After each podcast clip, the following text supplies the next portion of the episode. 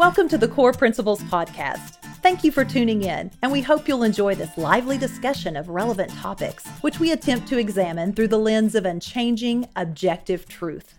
Here's the host of the Core Principles Podcast, Clay Howerton.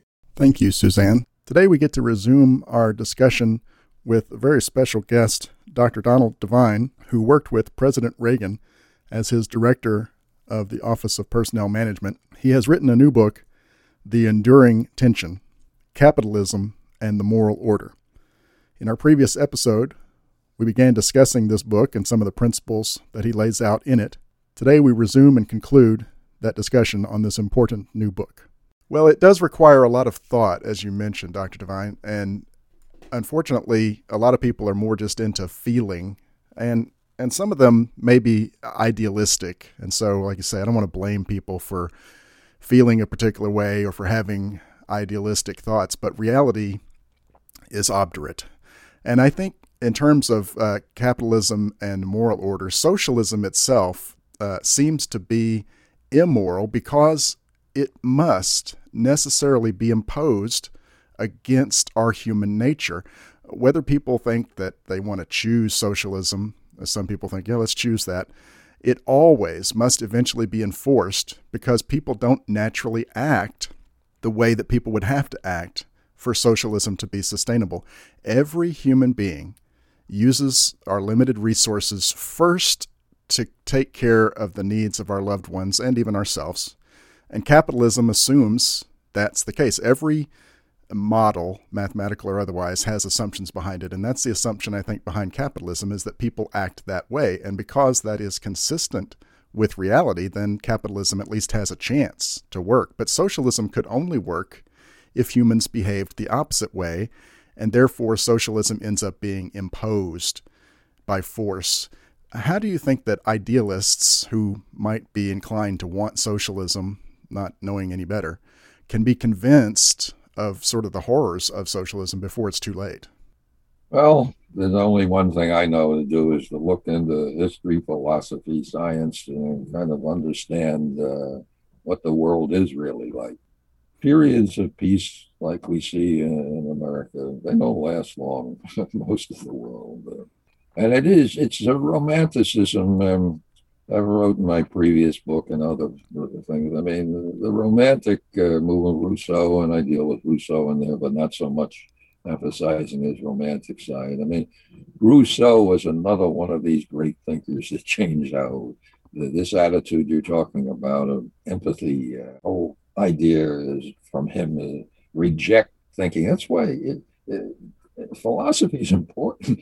Uh, I mean, thinking, uh, history, uh, and look in, in our schools, I mean, they're de-emphasizing all of those subjects. And again, I, I don't blame the people. I mean, they're taught what that, that is. Uh, I always remember a professor uh, who I was giving a lecture on a very negative uh, attitude about society going downhill. And at the end of it, a, a, guy stands up in the audience and he says, How can you be so pessimistic about society uh, when the only ones having children are Christians, people who are in belief. Other people aren't having it. So, the long term, this is going to be good for us.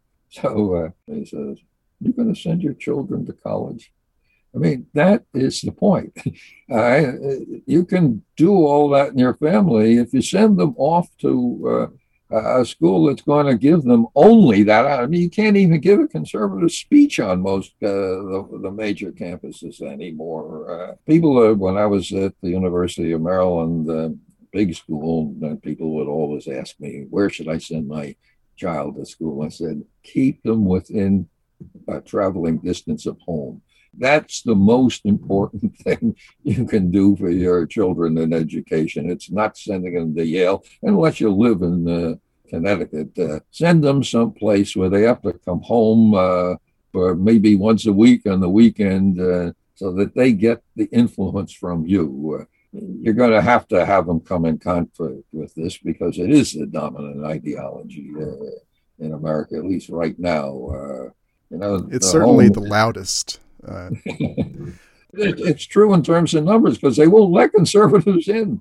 That's you know, I had a hard time getting into being a professor. Uh, And, and it's much, much worse today. Much, much worse today. Much more of a closed system than it was in my day. Uh, they have become indoctrination centers, according to some other folks whose opinion I also uh, value. I wanted to go back momentarily for a look at the bureaucracy. We talked about how it's getting out of control, and, and you said something that fascinated me about it. You explained that the laws that Congress writes are very broad and that they give the bureaucrats really vast regulatory power. And you observe that, quote, Congress has little idea what the bureaucracy is actually doing, unquote. And so you further explain that business people can't fathom or even understand the regulations that they're under. Not just business people, I think of hospitals. They don't even know what the rules of the Affordable Care Act all are. How can they possibly follow them? And that therefore, all these business people and people out there uh, trying to do their daily work are always at increasing risk of being punished by the bureaucracy for any petty little thing that any vengeful government employee might choose to use as a weapon. Is there a way that we can correct that problem? Is it only going to keep growing and growing, or can we right size the government again? The only way you can do it is to get this government back where people are the guy who wrote Understand the Early America best, a guy Alexis de Tocqueville, wrote the first great book on democratic democracy and used America, came over in early 19th century. Uh, he said what they, they, he, he was in France and they sent him over here find out how the penal system works in uh, America. Uh, come back and tell us uh, how they do it. Maybe we can learn from. He goes around the country. He can't find the government. All right. There is no government uh, in America. Uh, everything's done by private associations or, or very local government villages. Didn't know anything about how the federal government was working. They did everything that way, uh, mostly voluntary, but the local government. I mean, that's what we have to get back. We have to have a government where the people are involved and can make an effect uh, on what's going on. Mathematicians have proven beyond a doubt, you know, even Rousseau, you can't have the same amount of influence over a government if there's 300 million as you have with 10,000 or 8,000 the problem is that we don't give enough authority at the local level. We're, we're, we're, trying to do one size fits all from Washington, and one size does not fit all. Uh, we know it with our clothing, we know it in our habits. Uh, why don't we know it in government? Uh, it doesn't work. Uh, that's the bottom line. With what we have doesn't work. We got to try something different. We've tried this for a hundred years. We keep giving more and more money, more and more rules, more and more uh, levels of government, uh, and it doesn't work. Come on, let's change what we're doing uh, and go back to what did work. Uh, it's to me not complicated, even though you have to do a lot of philosophy and science uh, and history to get there. It's simple though. It's not complicated, but it's difficult to do because the forces arrayed against doing it have the power. For example, uh, term limiting the legislature in D.C. I asked our uh, Kentucky Senator Rand Paul one time, "Are we ever going to get that?" And he said, "No, you need 67 of us, and you've got two. You got me, and you got Ted Cruz. So you're not going to get it through us. Uh, they're not going to term limit themselves." Well, Dr. Devine, to, to wrap up, I wanted to ask you, uh, in summary, if there's one or two key principles that should inform how people think about the country is run that people should comprehend or understand, but you you perceive that they simply don't. So if people listening could hear from you one or two things that they ought to pursue to think about that maybe they hadn't thought about, would you have uh, a priority of what the top things they ought to look into might be? I'm serious. This is the time for us to think and read and understand. Uh, we're going to have very little influence on what goes on in Washington, and certainly the next two years. Uh, this is a time for people who are interested in politics, want to do something, uh, are interested in ideas. This is a time to think, to go back read my book, read 50 books, and read serious books. Uh, a lot of the ones that just get you upset or uh, that you're mad at somebody. That isn't what we need. What we need right now is serious thinking about how government, what is the problem? The problem is that we've gone against the Constitution. We follow Woodrow Wilson, uh, Woodrow Wilson, uh, a great intellect who was president of, Princeton University. He, he, was a great uh, thinker, uh, but he was wrong. You can't turn government over to experts. Uh, you got to have people run the government. Uh, the experts are always at some point, and it doesn't even have to go to socialism. Progressivism is the one it goes to force. Uh, and look what they're doing now. Again, people threatened with their jobs. Where is freedom of speech? Uh, I mean, today's the left uh, is not liberal in any sense. That's why I always use the term progressive, which is the proper term, which is the term they want. That is the problem. It's a kind of a moderate socialism, is what it is. And it says the experts in Washington know what to do. Wilson wrote a book I had to read in graduate school when I, I went, uh, and it was a critique of Congress. Congress is too representative of people. We got to get the power out of Congress into the hands of the president. Well, we've done that. And, you know, well, you quoted my thing that Congress don't know what's going on in the bureaucracy. They don't. I don't know any of them. Even the best ones know what's going. In theory, some of them do, but none of them know. Great Ludwig von Mises wrote a little skinny book for Yale University book called Bureaucracy, uh, which is what taught me about government. Private and public sectors are run totally different way. All right. They're based on totally different assumptions and principles. The private sector has it so easy. The private sector, you can go down 50 levels in an organization and just ask one question Is it making a, a profit or not? All right. If it's not making a profit, you change it. What happens in the government? You, you go down, you can't, you keep asking people how it's going, and it's in their thing. Oh, well, it's going great. All right.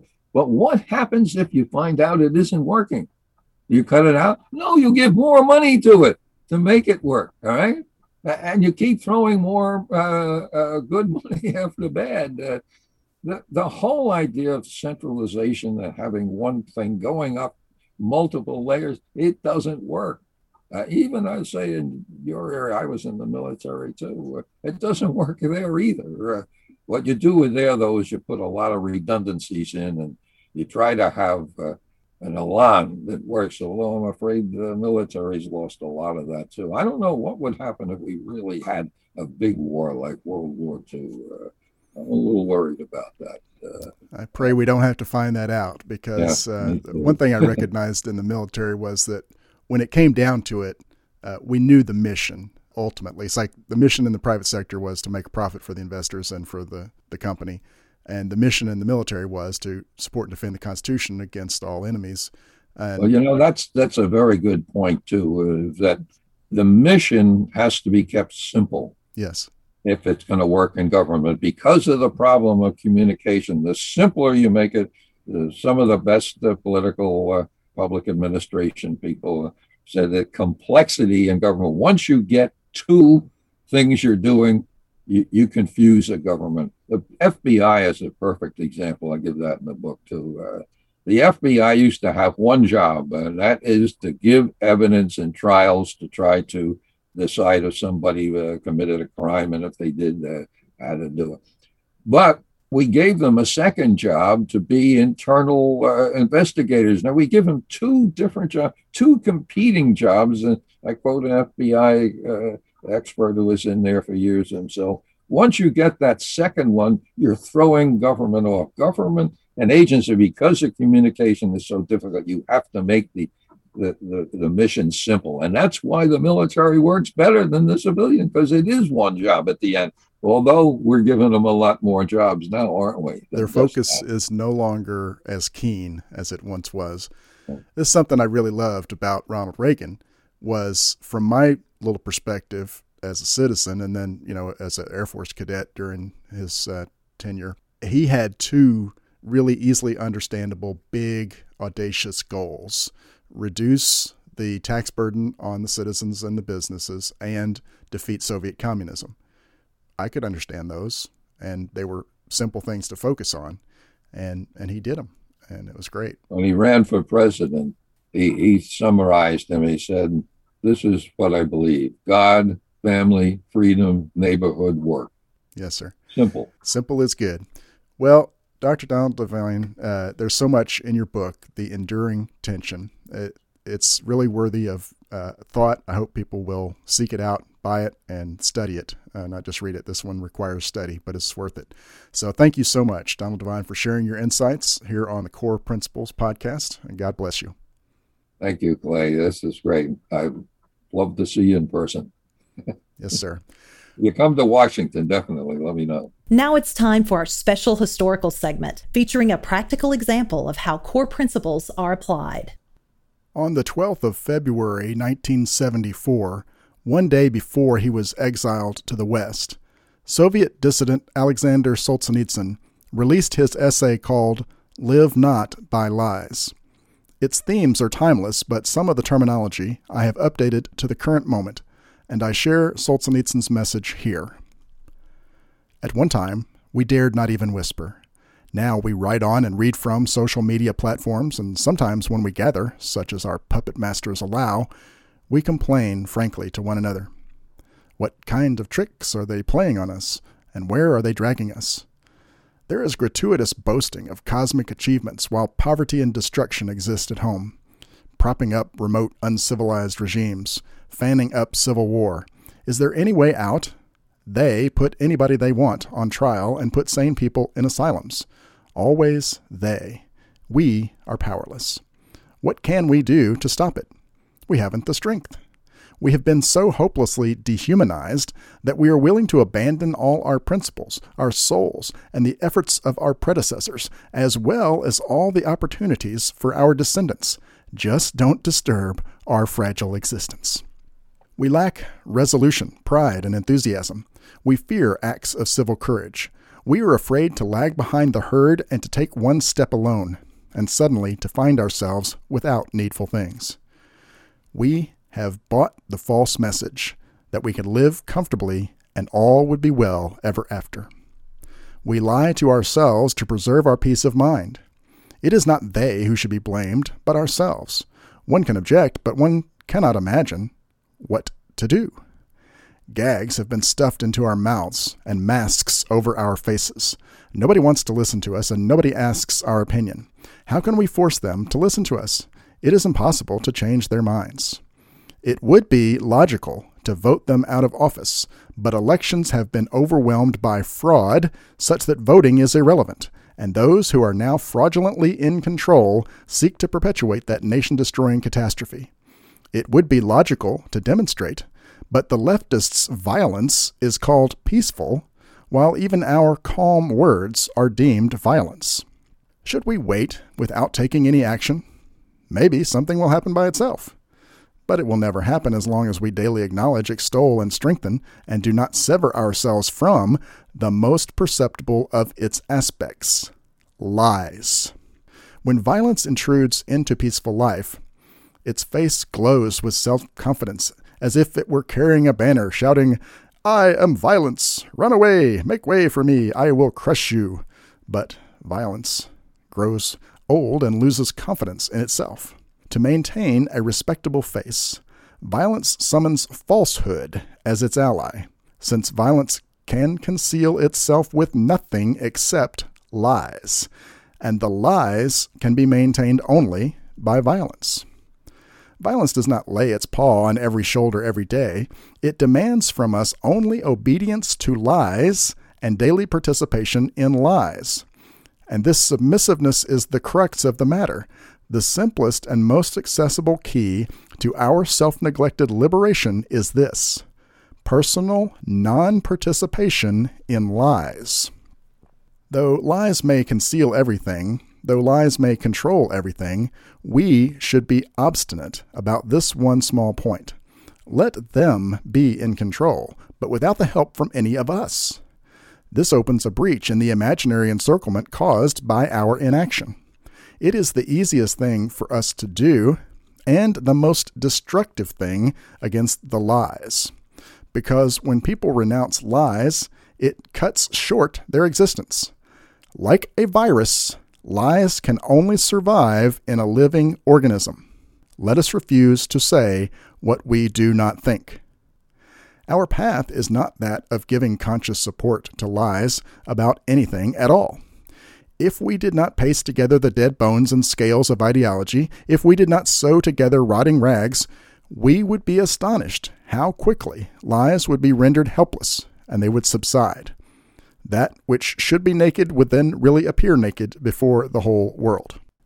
Therefore, from this day onward, let us resolve that we will not sign, write, or print in any way a single phrase that distorts the truth, that we will not utter lies, neither in private conversation nor in public, neither on our own behalf nor at the prompting of someone else, that we will not depict, foster, or broadcast a single idea in which we can see distortions of the truth, that we will not cite out of context, orally or in writing, a single quotation to please someone or to feather our own nest or to achieve success, if we do not completely share the idea which is quoted, or if it does not accurately reflect the matter at issue. And that we will not subscribe to nor buy any publication in which information is distorted and primary facts are concealed. I have enumerated, of course, not all the possible and necessary ways of avoiding lies, but whoever begins to cleanse himself will easily apply the cleansing pattern to other cases.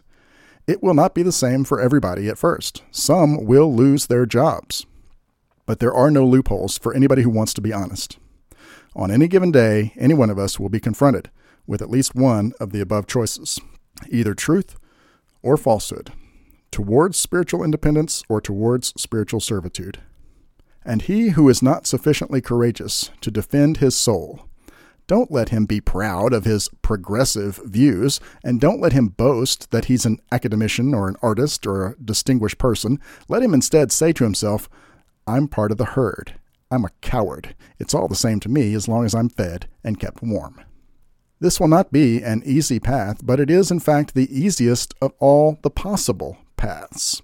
And there are those among us, dozens of them, who have been observing all these conditions for years and who live by the truth.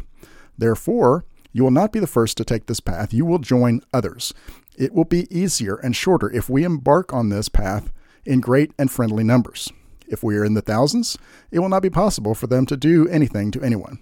And if we are in the tens of thousands, we will no longer recognize our own country.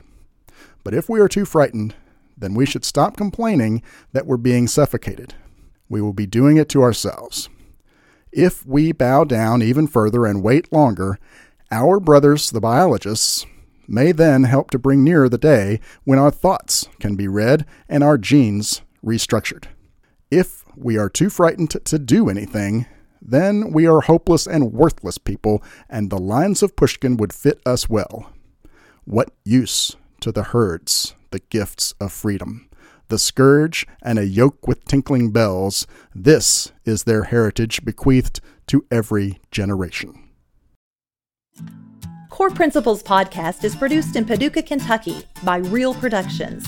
Music is by Leight July.